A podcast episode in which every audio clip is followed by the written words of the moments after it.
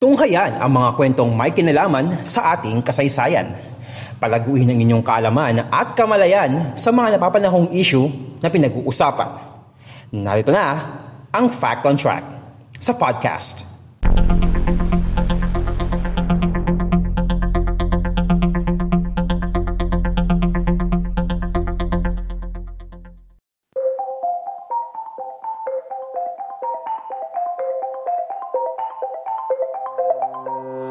Kwentong saysan, kalaman at mga napapanong sapin sa Lipunan Fact on Track sa podcast. Isa sa mga powerhouse teams sa men's basketball ng National Collegiate Athletic Association o NCAA ang Colegio de San Juan de Letran Knights. Una silang sumali sa liga noong 1928 subalit umalis rin noong 1933 dahil sa hindi patas na desisyon ng mga official sa pag-eject sa player ng Knights noon na si Jose Victoria sa kanilang laban kontra sa Ateneo de Manila. Muli silang sumali noong 1936 at taong 1938 naman ay nakamit ng Knights ang kanilang kauna-unahang NCAA men's basketball title. Ito ay sa pangunguna ng kanilang head coach na si Jumping Jack Jacinto Siriacruz na naging bahagi ng Philippine National Men's Basketball Team noong 1936 Summer Olympics sa Berlin, Germany at ang kanilang team captain noon na si Feli Fajardo. Nasundan pa ito ng lima pang men's basketball titles sa loob ng apat na dekada. Ngunit taong 1980 nang suspindihin ng NCAA Policy Board ang Letran Knights sa lahat ng torneo ng Collegiate League. Bunga ito ng nagaganap na gulo sa pagitan ng mga fans ng Letran at ang kalaban nila, nila noon sa finals na De La Salle College na ngayon ay kilala na bilang De La Salle University sa Rizal Memorial Coliseum sa Maynila. Ipinag-utos ng Basketball Association of the Philippines o BAP na ikansela ang lahat ng mga natitira pang laro sa season 56. Dahil dito ay walang idineklarang panalo sa season na iyon. Muling nagbalik ang letran sa NCAA noong 1981 at sa sumunod na tatlong taon ay nakamit ng Knights ang kanilang repeat title mula 1982 hanggang 1984. Ang huling kampyonato ng Knights ay ang kanilang back-to-back titles noong season 95 noong 2019 at noong season 97 noong lamang buwan ng Mayo. Sa kasalukuyan, pangalawa ang Letran Knights sa may pinakamaraming titles sa men's basketball ng NCAA with 19 titles after ng San Beda University Red Lions na meron namang 22 titles sa men's basketball. Kasalukuyang nagaganap ang Season 98 Men's Basketball at target ng Knights na makapag 3 champions ulit after 38 years. Dahil sabi ko nga kanina mga kapodcast, ang huling beses na nag 3 ang Knights ay noon pang seasons 58 to 60 mula 1982 hanggang 1984. Ilan sa mga kilala na, ilan sa mga kilala natin sa mundo ng hardcourt na nagmula sa letran ay sina Feli Fajardo, Lauro Momar, Freddie Webb, Samboy Lim, Chris Calagio, Willie Miller, Kirby Raimundo, Aldin Ayo, Ron J. Enrile, Mac Andaya, Kevin Alas, Raymond Almazan, Ray Batak, Mark Cruz, Larry Muyang, Jeric Balanza, Fran Yu, Jeyo Ambohot at Renz Abando. Para sa ating P2P ngayong buwan ng Nobyembre mga kapodcast, actually ito ay isa sa dalawang topics natin sa P2P for this month of November pag-uusapan natin ang isa nga sa mga kilalang lineup ng Letran Knights noong dekada 50 na kilala noon bilang Murder Incorporated. Bakit kaya sila tinawag na ganun?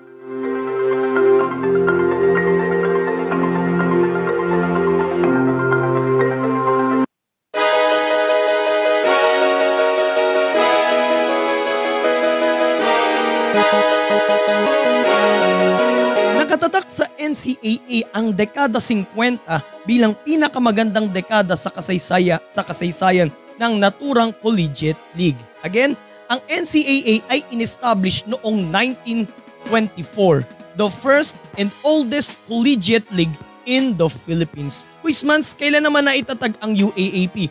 Na-establish naman siya noong 1938.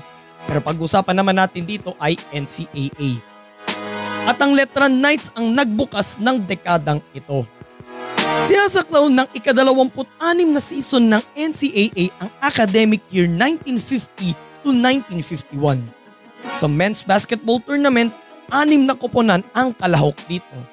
ang Ateneo de Manila Blue Eagles, ang Colegio de San Juan de Letran Knights, ang De La Salle College Green Archers, ang Jose Rizal College Chevy Bombers, ang Mapua Institute of Technology Cardinals at ang San Beda College Red Lions. Context lang mga kapodcast ano, ang Ateneo de Manila or makikilala rin bilang Ateneo de Manila University ay aalis sa NCAA noong 1978 at lumipat rin sila sa UAAP the same year while ang uh, De La Salle College naman na ngayon nga ay De La Salle University ay aalis rin sila sa NCAA noong 1980 and then uh, lilipat sila sa UAAP taong 1986. Sila ang ikawalong le- member sa kasalukuyan ng UAAP. May walong school members naman doon sa UAAP which is yung apat na founding members nun which is yung FEU, Far, Far Eastern University, ang National University, ang University of the Philippines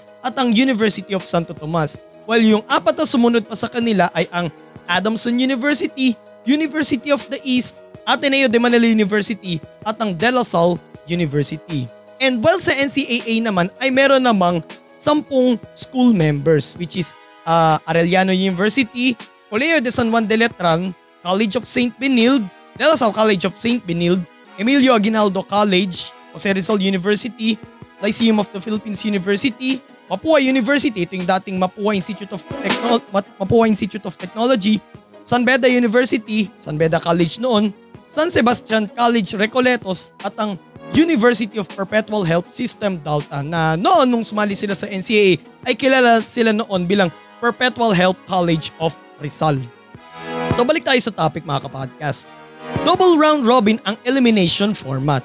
Masusweep na sana ng Knights ang elimination round kasi wala pang Final Four format noon at ang unang beses pa na magkakaroon noon noong season 73 taong 1997. So on the verge na ng sweep ang Letran Knights, masusweep nila yung double round robin, pero nabigo pa ang Knights sa huli nilang laro matapos matalo kontra sa San Beda Red Lions. At ito pang masaklap mga kapodcast, nabalot pa ng kontrobersya ang pagkatalo ng ang pagkatalo ng Knights dahil sa akusasyon na ibinenta raw nila ang kanilang huling laro. Dahil sa insidenteng ito ay pansamantalang tinanggal sa lineup ng Knights ang team captain nito na si The Fox Lauro Mumar. Pero dahil walang inihaing kaso laban kay Mumar sa kahit saang korte ay ibinalik rin siya sa lineup.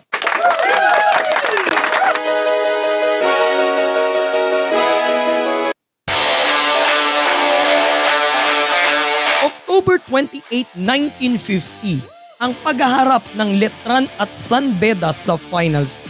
Ang petsang ito ang naging simula ng kanilang long-time rivalry. Ang Colegio de San Juan de Letran ay matatagpuan sa haba ng Muralles Street sa loob ng Intramuros while ang San Beda University or that time San Beda College ay matatagpuan naman along Menjola Street. So malapit pala siya sa palasyo ng Malacanang. Ito rin ang bumuhay sa rivalry ng dalawang batikang coaches, sina Angel De Leon at Feli Fajardo. Si De Leon ang kinuhang kapalit ni Fajardo bilang head coach ng Knights matapos magbalik si Fajardo mula sa London kung saan siya naglaro para sa Philippine Men's National Basketball Team na lumaban noong 1948 Summer Olympics. Si Angel De Leon mga kapodcast ay bahagi rin ng 1938 championship lineup ng Letran Knights. Samantala, kinuha naman si Fajardo bilang head coach ng Red Lions dahil sa rekomendasyon ng nagpitiw na coach na si Arturo Rios.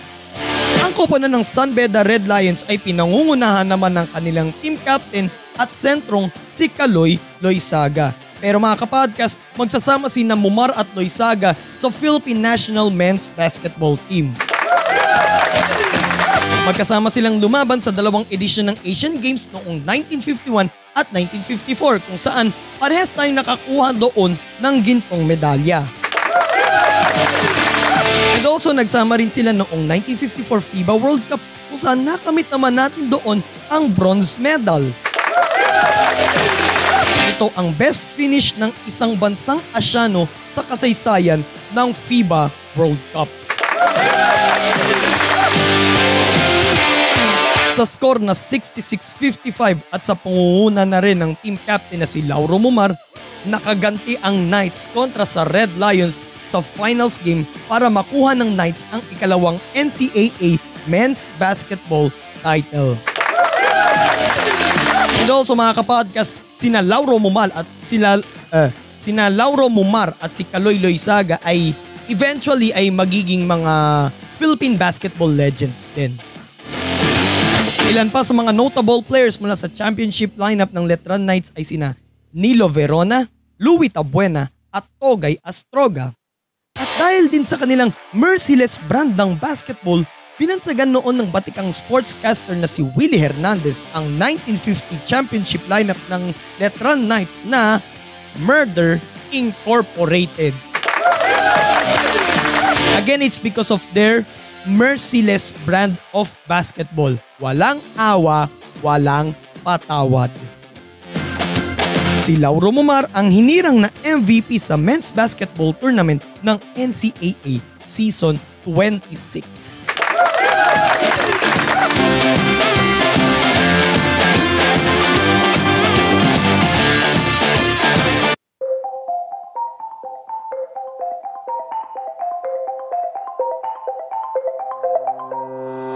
At yan po mga kapodcast ang kwento ng Murder Incorporated, ang 1950 championship lineup ng Colegio de San Juan de Letran Knights. And dahil na pag-uusapan na rin natin ang collegiate sports sa isa pang uh, pag-uusapan natin sa P2P Palakasang Pinoy para sa buwan ng Nobyembre. Abangan niyo po ito mga kapodcast. Pag-uusapan natin ang dalawang kilala ring rivalries sa NCAA at sa UAAP. Pag-uugnayin natin sila sa isang episode. Ano yun?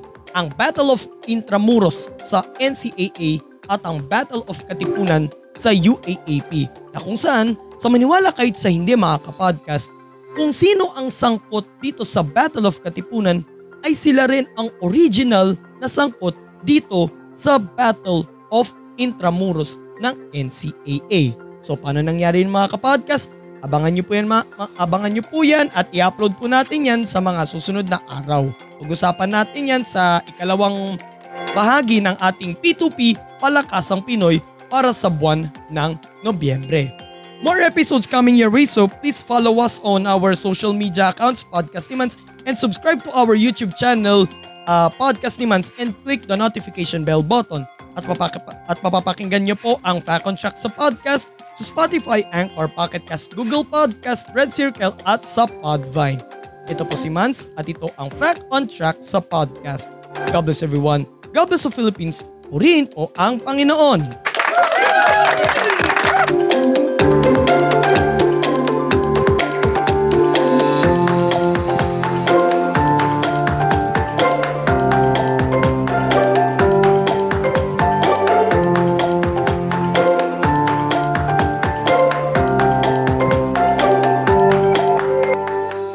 Natunghayan ang isa na namang edisyon ng Fact on Track sa podcast.